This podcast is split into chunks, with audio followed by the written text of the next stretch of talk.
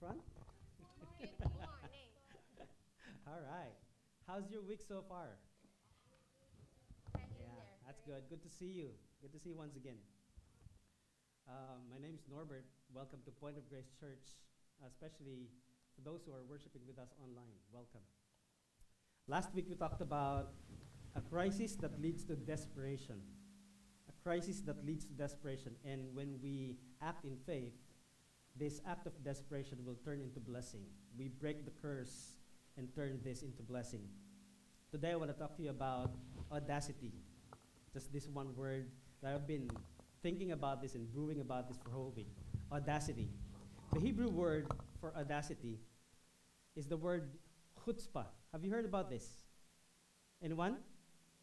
From your Jewish friends or probably from the books you read, you probably heard or read this word chutzpah. It's audacity. Sometimes it's defined as the shameless audacity. Let me give you an example. Uh, a man murders his parents, his father and mother. He is taken to the court in front of the judge. He tells the judge, um, I need more mercy because I'm now an orphan. Chutzpah. Are you still with me? This is the shameless audacity that sometimes is defined with a pejorative connotation, negative connotation, that should not be it because it's rude. But on the other hand, it also has a positive definition of being celebrated as by someone who has this guts to get what he wants. Audacity. It's very interesting because the Bible talks also about audacity in Christians and in prayer especially. So the question for us today is will you dare? Because this is about daring, being audacious, being be, having the gall. So the question is will you dare? Will you dare what? Now, last week, I'm going to pick up from the story of, of the Gibeonites. Last week, we talked about the Gibeonites, and we talked about the Gibeonites that were on the hit list. Now, Joshua had already destroyed Jericho, he destroyed Ai. Next on the hit list were the five kingdoms in the northern country, in the hill country, the Amorite kings. And among the Amorite kingdoms, these Gibeonites were smarter, so they thought, we're going to go to the Israelites and, and not plead for mercy, but we're going to trick them so that we can make an alliance with them. So they dressed up, they pretended like they're from a faraway place, and they went to the Israelites and said, We want an alliance. We came from a very, very far away place. We want an alliance with you. And so, without even thinking, without even having to consult God, the Israelites said, Yes. This is a fatal mistake uh, on the side of the Israelite.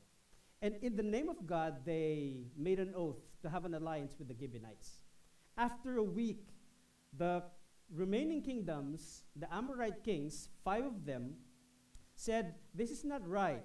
The Gibeonites were one of us, and yet they made an alliance with Israel. So let's make an alliance among ourselves. Let's gang up and attack the city of Gibeah. So one week after deceiving the people of Israel and Joshua, here comes the Gibeonites asking the people of Israel to rescue them. Isn't that chutzpah?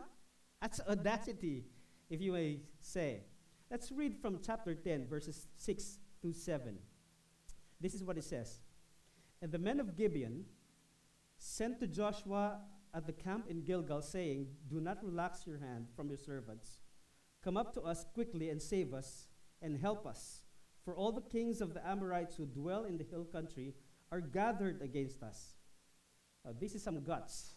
This is what Joshua said. So Joshua went up from Gilgal, he and the people of war with him, and all the mighty men of valor.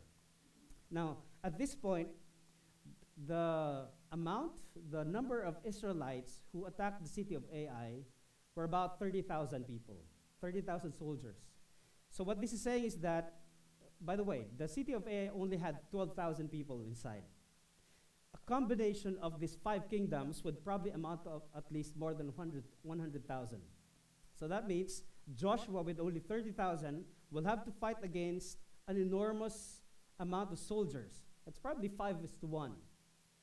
So this is not an easy thing, but they have to respond positively because the Gibeonites, uh, although they tricked them, but they made an oath in the name of God. Now, this is what it says in verse, th- verse 3. Just to put a perspective on this. it says, So Adonizedek, king of Jerusalem, went to Hoham, uh, sent to Hoham, king of Hebron, to Piram, king of Jarmuth, to Japhia, king of Lachish, and to Debir, king of Eglon.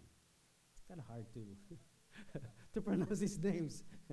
it's a good thing our, our kids do not have these kinds of names. Okay, so the point here is this five kingdoms, five kings made an alliance together, and now they're attacking Gibeah. Gibeah made an alliance with Joshua and Israel. This is a tough call for Joshua. In fact, this is a tough call. Joshua knew that God is able and God is willing, and God is powerful enough. He had proven that many times in Jericho and Ai. But this is a combination of five kingdoms, and they will have to battle against the five kingdoms. So that God had to assure Joshua of one thing. He said this in verse 8. Look at verse 8. It says, And the Lord said to Joshua, Do not fear them, for I have given them into your hands. Not a man of them will stand against you. Now, God has already assured Joshua that he will fight for Joshua. But Joshua must have this audacity to fight. If he is to win, he must have the chutzpah to fight. And Joshua had it. Not only, it's funny thing, because not only Joshua believed God, Joshua raised it to another level. He had more audacity what, than what we expect. This is what Joshua did. Now, verse 10 and verse 11, this is what it says. And them into a panic before Israel, who struck them with a great blow at Gibeon, and chased them by the way of the ascent of Beth Horon, and struck them as far as Azekah and Makkedah. Now, these are places in Israel where there was a battlefield. Um, and it's a, a huge battlefield. In verse 11, it says, And they fled before Israel. And while they were going down the ascent of Beth Horon, the Lord threw down large stones from heaven. Now, what's this, large stones from heaven? Uh, it will say that there were more who died because of the hailstones than the sons of Israel killed with the sword. What he's saying is that when the people of Israel fought against the, the alliance of the five kingdoms, God threw down hailstones from heaven, a size not of a tennis racket ball, but the size of a volleyball. That's why many died. In fact, in, in verse 11 it says, More died from the hailstone than from the sword of the Israelites. Just so that we're clear, the battle is the Lord's, the victory is the Lord's.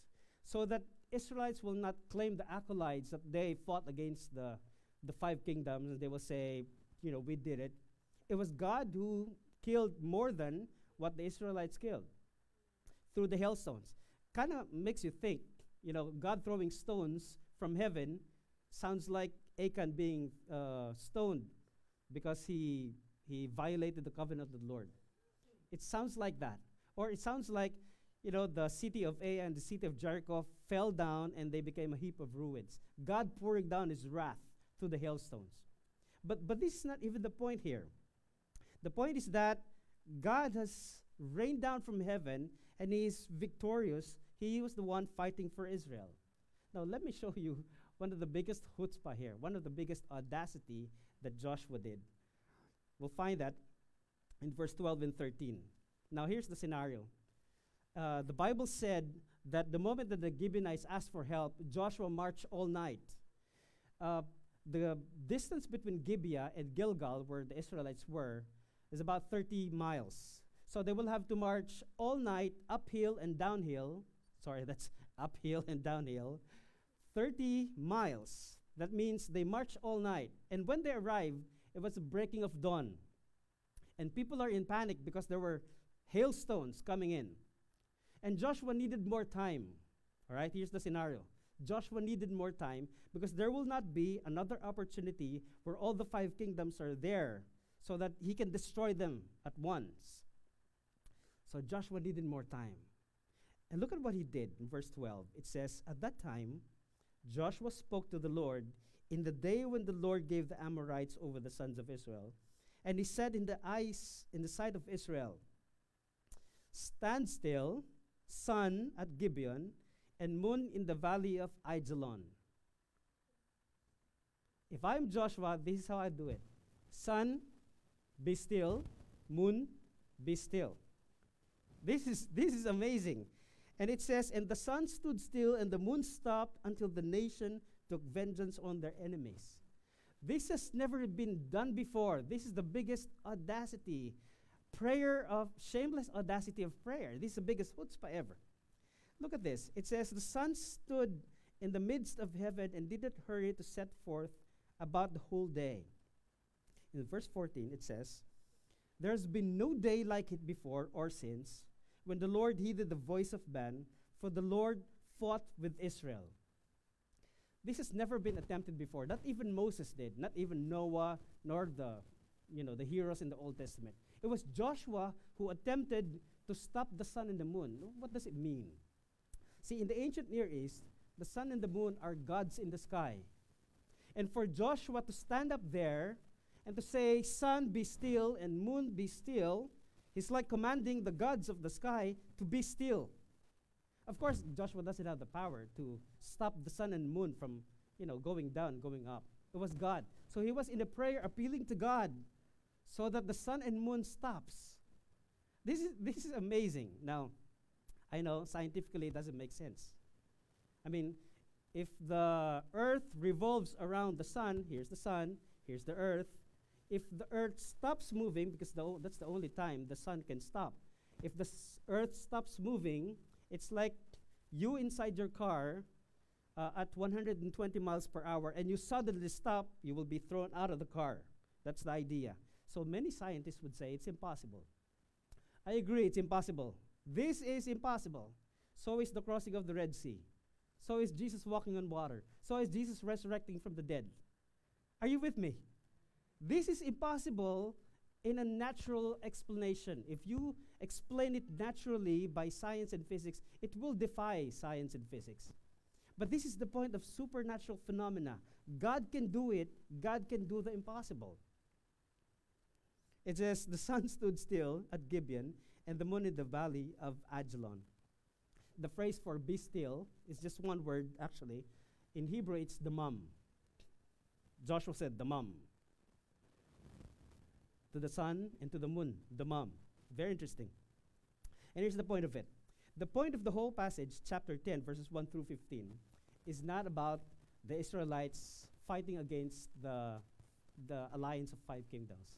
The point of the narrative is not also about the stones coming down from heaven. The point of the narrative is the chutzpah of, jo- of Joshua. It's the audacity to pray and command the sun and the moon to stop. And God honored it. In fact, that's what it says in verse 14. There's been no day like it before or since when the Lord heeded the voice of a man, for the Lord fought for Israel. As if God obeyed the voice of man. This is what's being said in verse 14. Only in this portion where the Bible says God heeded the voice of man. And to me, this is very interesting. Um, I think sometimes um, when we pray, uh, we don't have the audacity of, of Joshua. Uh, sometimes when we pray, uh, because we are trained to uh, manage our expectations, uh, so we pray like we're trying to beg for, for God to do something. Uh, this is what I like about Pentecostals. Any Pentecostals here? Or before? Okay, cool. Oh, good. Okay. right. This is what I like about Pentecostals. Pentecostals, when they pray, it's like they're ordering from a restaurant. Lord, I want this, I want that, I claim this, I want that. You know, the audacity to claim and ask God for something. But Baptists, when they pray, any Baptists in here? but Baptists, when they pray, you have been to Costco before? You know, there, there are food stalls in Costco, booths. They, they have sample food, and they will give you, you know, as, as much as you like. Baptists, when they pray, it's like they're asking for samples. It's like, can I try that? Lord, can I try that? Oh, I, my brother has this. Can I try it again? May I have another one? It's like begging for something that it's already for you. It's made for you. You're made to eat it, to have a sample of it. Uh, my daughter, who's uh, three years old, she she would always uh, sometimes, but before she would always have uh, milk before she sleeps. But now she sometimes skip it. But there are times when she demands for her milk. So so what I do, I put the milk and I put some cocoa powder to make it more, you know, uh, taste like uh, sweet. Um, and she likes it. And sometimes, because my wife, she makes coffee and she uses the milk, sometimes I would say to my daughter, um, I cannot do the cocoa because we run out of milk. But my daughter would look me in the eye and say, Papa, I want cocoa. As if I'm a magician, I can come up with something like that. So I'd say, uh, Inday, uh, we ran out of milk. I'll go to Walmart tomorrow and buy milk for you. But then she would look me in the eye seriously and she said, I want cocoa now. I mean, this is interesting how, how she would perceive me. You know, my daughter calls me super dad. it's very interesting.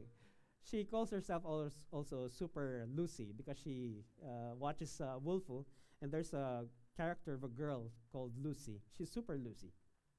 But I'm Super Dad because apparently I can make anything for her. See, sometimes when we look at God as if God can, can really make anything for us. And so Joshua took upon this, this promise of God. So God told Joshua, Do not worry, do not fear. Nobody can stand against you. I will give the victory. But Joshua took it to another level, and with chutzpah, with audacity, he stopped the sun and the moon.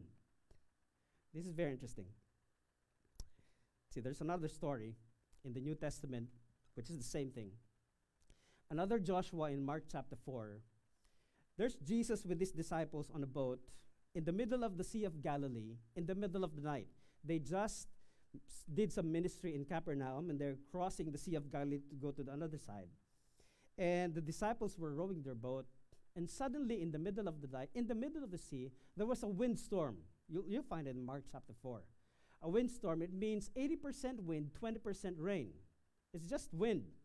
You know, it, there's nothing to worry about. But it's big winds. You know, the waves are big now. And so, to the point that the disciples were so afraid of what's happening, um, I was able to ride a, a big boat. It's called Roro uh, in the Philippines. Uh, it's roll on, roll off. There's a big boat that can um, that can bring vehicles in its belly and bring what from one place to another. It's called roll on, roll off. It's it's a huge boat. And so from my hometown in Quezon Province, we went to a certain um, island called called Marinduque. If you've been there, uh, it's about uh, six hour ride. So you know, nonchalantly, um, summer 25 years ago or, or so, we went there. But coming back, uh, Filipinos don't care really about storms. Yes, and so you know, we were happy we didn't know about anything. Maybe the captain doesn't don't want us to panic, so we just moved on. So going back to Dalahican in Quezon Province, in the middle of the sea, from Marinduque to Quezon Province, there was a huge storm. One of the scariest experience I ever had. The sky was so dark, the waves are so big. So imagine I'm I'm in the big boat. Supposedly, you're not supposed to be afraid of the big boat, okay? Because it's secure. I'm on the big boat and I'm sitting here, and the starboard is over that way. And the boat would, because of the waves, the boat will go like this and go like that. And so, whenever I do this, I would only look at the sea. There's nothing but the sea if I look at the, out the window. If the wave go like this, it's nothing but sky. So it's now you see, now you don't. now you see. It's really scary to begin with. Now I'm going to tell you, I was a new Christian at that time to make sure I, I thought I'm going to die. So I prayed almost more than probably five times sinner's prayer just to make sure I did it right. I did it in English, I did it in Tagalog. I tried to throw in some, some verses, John 3:16 especially. I want to make sure that I did the right word so I can go to heaven if I just suddenly die. This is so scary. It's probably the same thing with the disciples when there, there was a windstorm in the middle of the Sea of Galilee. Look at Mark chapter 4, verse 48. Mark 4, verse 48. Let's see this. This is very interesting to begin with. Ah, this is what it says in verse 38. But Jesus, uh, let me start with 27. The great wind storm arose, and the waves were breaking into the boat, so that the boat was already filling. Now you, you can you can understand this. There, it's a smaller boat. But he was in the stern, that's Jesus, sleeping on a cushion. And they woke him and said to him, Teacher, do you not care that we are perishing?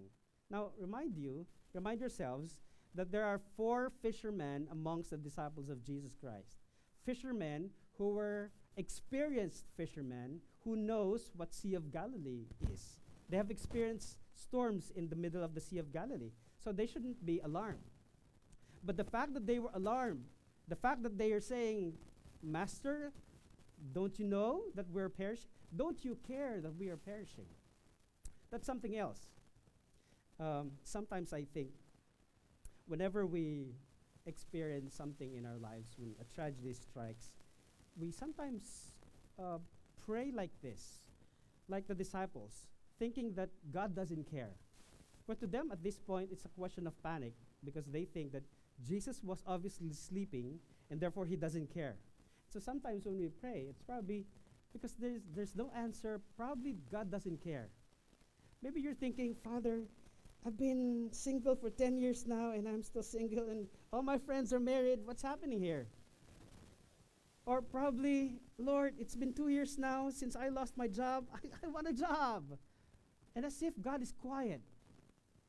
Sometimes when we pray, it feels like a knock knock joke. You know the knock knock joke? Knock knock. Nothing. Nobody in the house. As if you're praying earnestly to God and, nobody's answering. Why?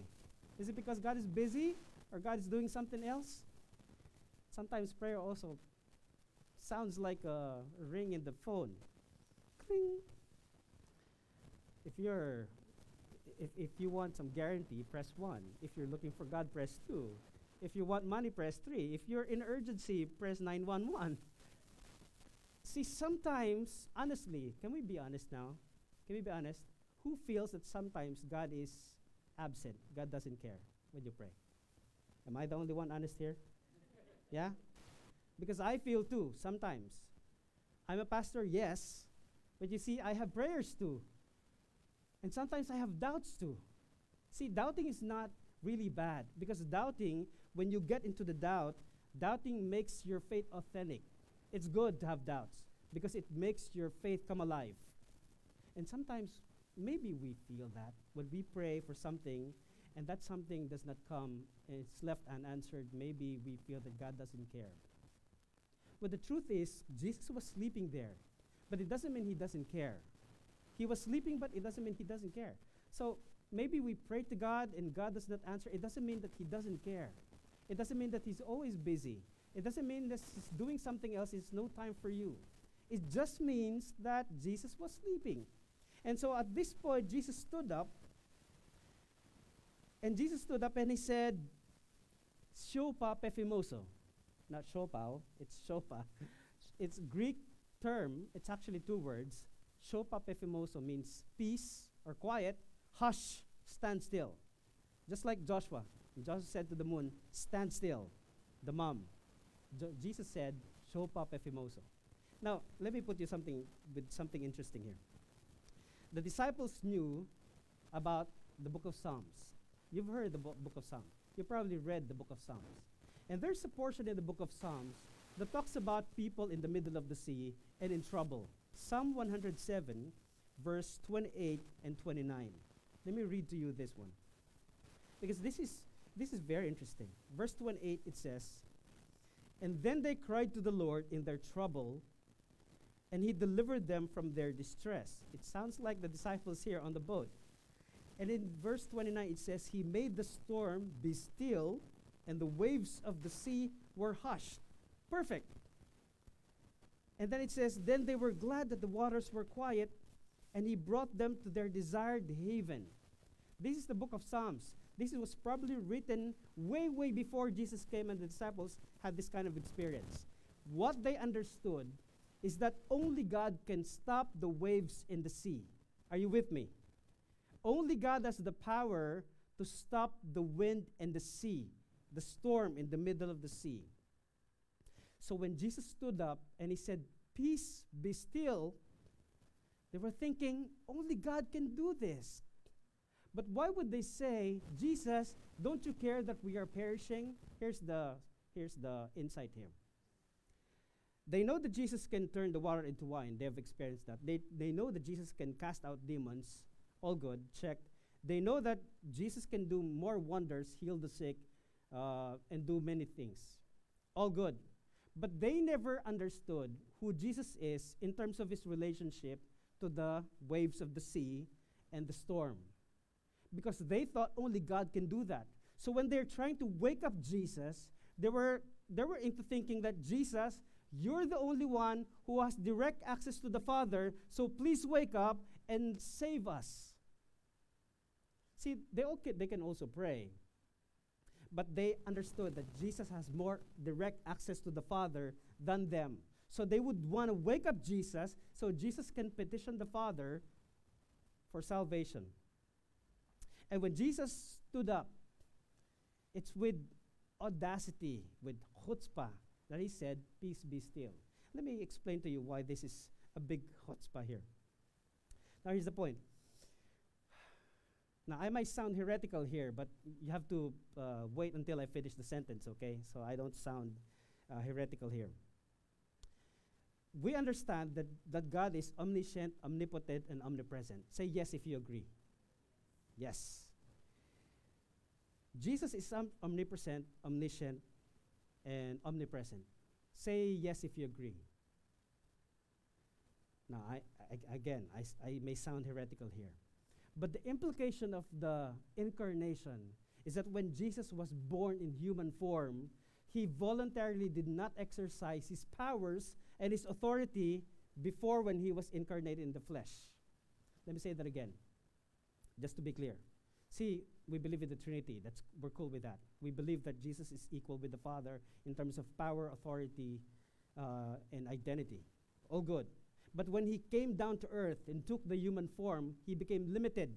He did not exercise his authority and his power. If God is omnipresent, Jesus was not omnipresent. That's very obvious.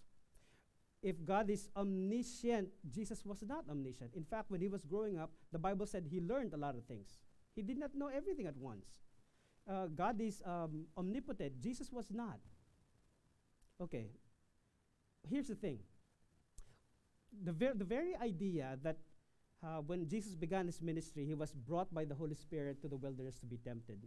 After 40 days and 40 nights, he was so hungry that the, s- the devil said, "Y- You know, you're hungry. There are stones in here. Turn the stones into bread. And what did Jesus said?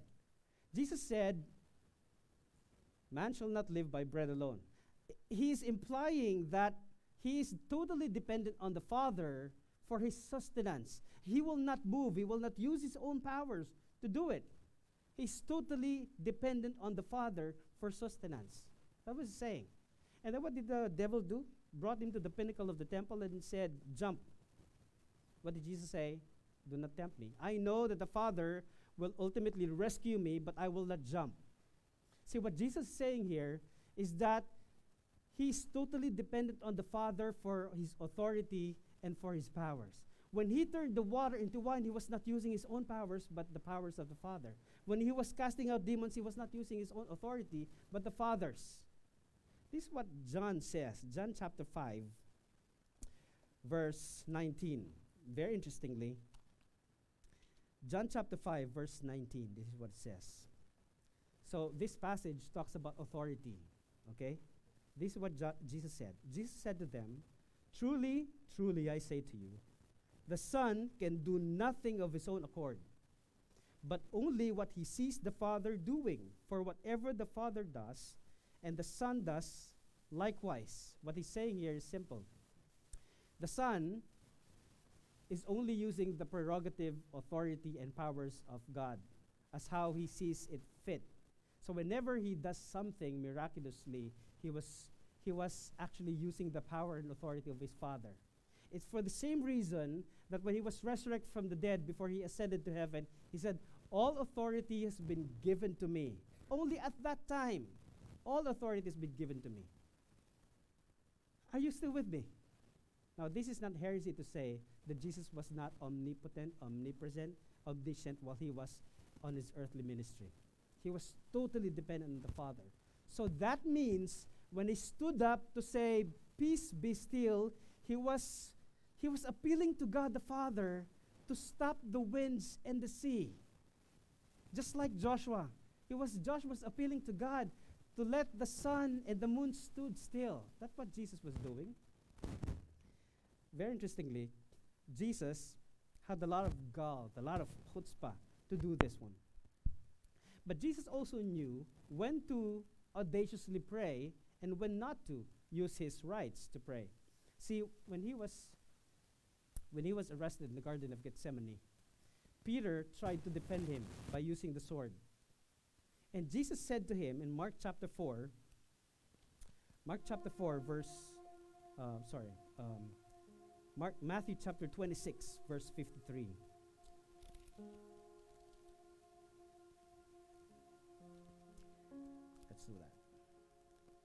Matthew 26. Kind of hard to keep Bibles here. Okay, here we go. Mark Matthew 26, verse 53. This is what it says. He said to Peter, Put your sword back in its place, for all who take the sword will perish by the sword.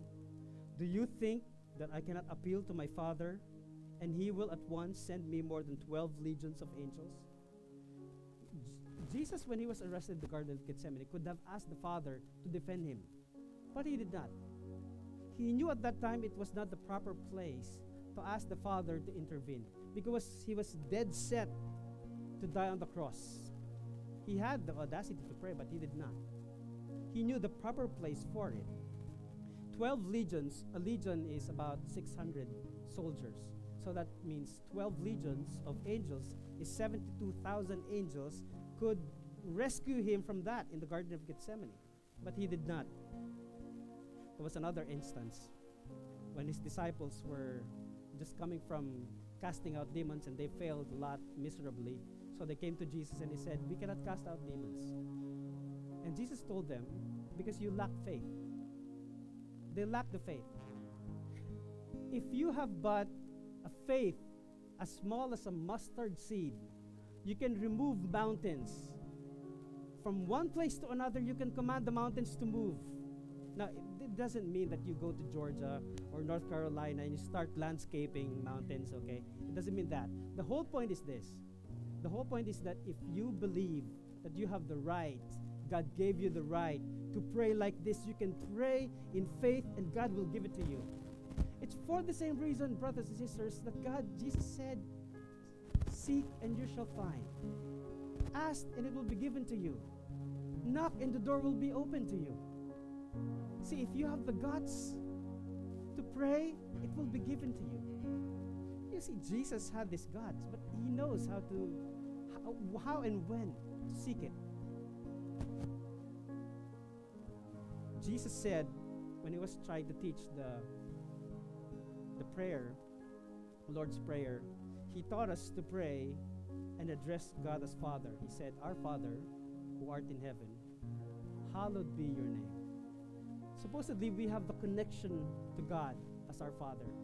I overheard one time uh, Jordan and Abdallah. They were talking about Baba. Jordan was calling Abdallah his Baba. Baba means father. Abba means father. You get it? Dad, Tay, Papa. See, Jemak, my son, cannot call Abdallah his Baba. Because although it's generic, it's personal. You can only call God your father because it's personal to you. I can call God, I can call my, my father Tatay, or you can call your father the way you want to call him, but that's personal for you. See, what Jesus is saying is that we can call God our Father because we have a personal connection with God. Do you believe it? It's like uh, asking, Amen. Do I believe it? Do I believe it? Do I believe that God our Father is our Father? See, when Jesus taught us to pray, Our Father who art in heaven, hallowed be your name. You can address God as your Father. And one good thing about this is this not only that God is our Father, God knows what's best for us. You believe that? See, this is what happened. On the first day, God, God said. On the second day, God said. And on the seventh day, God said it was very good. See, the God who created everything, determined what is good. And He knows what's good for you. In fact, He said in the Bible, Jesus said, Don't you know that you evil dads can give something good to your children? Don't you know that God is even more good and He knows what's good for you? Will God not give you good if He knows what's best for you? Thinking, so, so Pastor, if, if God is good and God wants what's best for me, why am I not as rich as Elon Musk or Jeff Bezos? Why? I don't know the answer to that. Maybe, maybe because God knows you cannot handle it. Maybe because it's not gonna make you go closer to God. Or maybe because you haven't even asked. I don't know the answer to that. But what I know is that God is good. God is our Father. We have direct access to God because He is our Father. And all you have to do is to pray with audacity, pray with chutzpah, because it has been given to us that direct access, that big appeal. I want to end with this. Perhaps the biggest chutzpah, the biggest audacity is what Jesus did in the Garden of Gethsemane. When Jesus was praying, he was asking God, Father, Abba, is it possible that I do not drink this cup? Here's the thing. If you survey Matthew, Mark, Luke, and John, you cannot find any other mention of the word Abba except once in the book of Mark. Except once. Jesus specifically used the word Abba to personalize his prayer with the Father when he said, Abba, Father, is it possible that I do not drink this cup of suffering? See, I, I, I think this is the biggest audacity because Jesus was trying to go against the will of the Father. And yet at the end of his prayer, he said, Not my will, but yours be done. I want to bring this together. He said, When you pray, pray like this Our Father who art in heaven, hallowed be your name. Your kingdom come, your will be done, on earth as it is in heaven. And when he prayed, he said, Not my will, but yours be done. It's very consistent with his, his teaching about prayer. The only way we can come up with that audacity to pray is when we know it is God's will for us to do that. Joshua knew the Amorite kings were given to him. It's all for the taking. I want you, brothers and sisters, to dare. I want you to, to pray like you believe. Pray like it's been given to you. To pray like it is your right to demand to God. You have a right as children of God to ask God for something. Do you believe that? Let's stand up. See, this prayer, this prayer is so interesting. What I'm trying to say is that, what I'm trying to say is that when you pray, do not just ask for something. Maybe ask something for the impossible. Maybe dare to dream for something that's hard. Because if it's easy, it's easy. I mean, you can do it. You don't have to pray for it. But I dare you to pray for something that's probably impossible. Because we believe that in God there's nothing impossible. See, there's this song that's, that goes, we can raise a hallelujah. This song is beautiful because when it was being composed, uh, raising hallelujah means being audacious, having the audacity to ask God for something, to even sing in the middle of the storm. Have you ever tried that? Sing in the middle of the storm because you believe that God will intervene? I want you to sing this song with prayer, with chutzpah, with audacity. Claim because you are the Son of God. Let's sing it.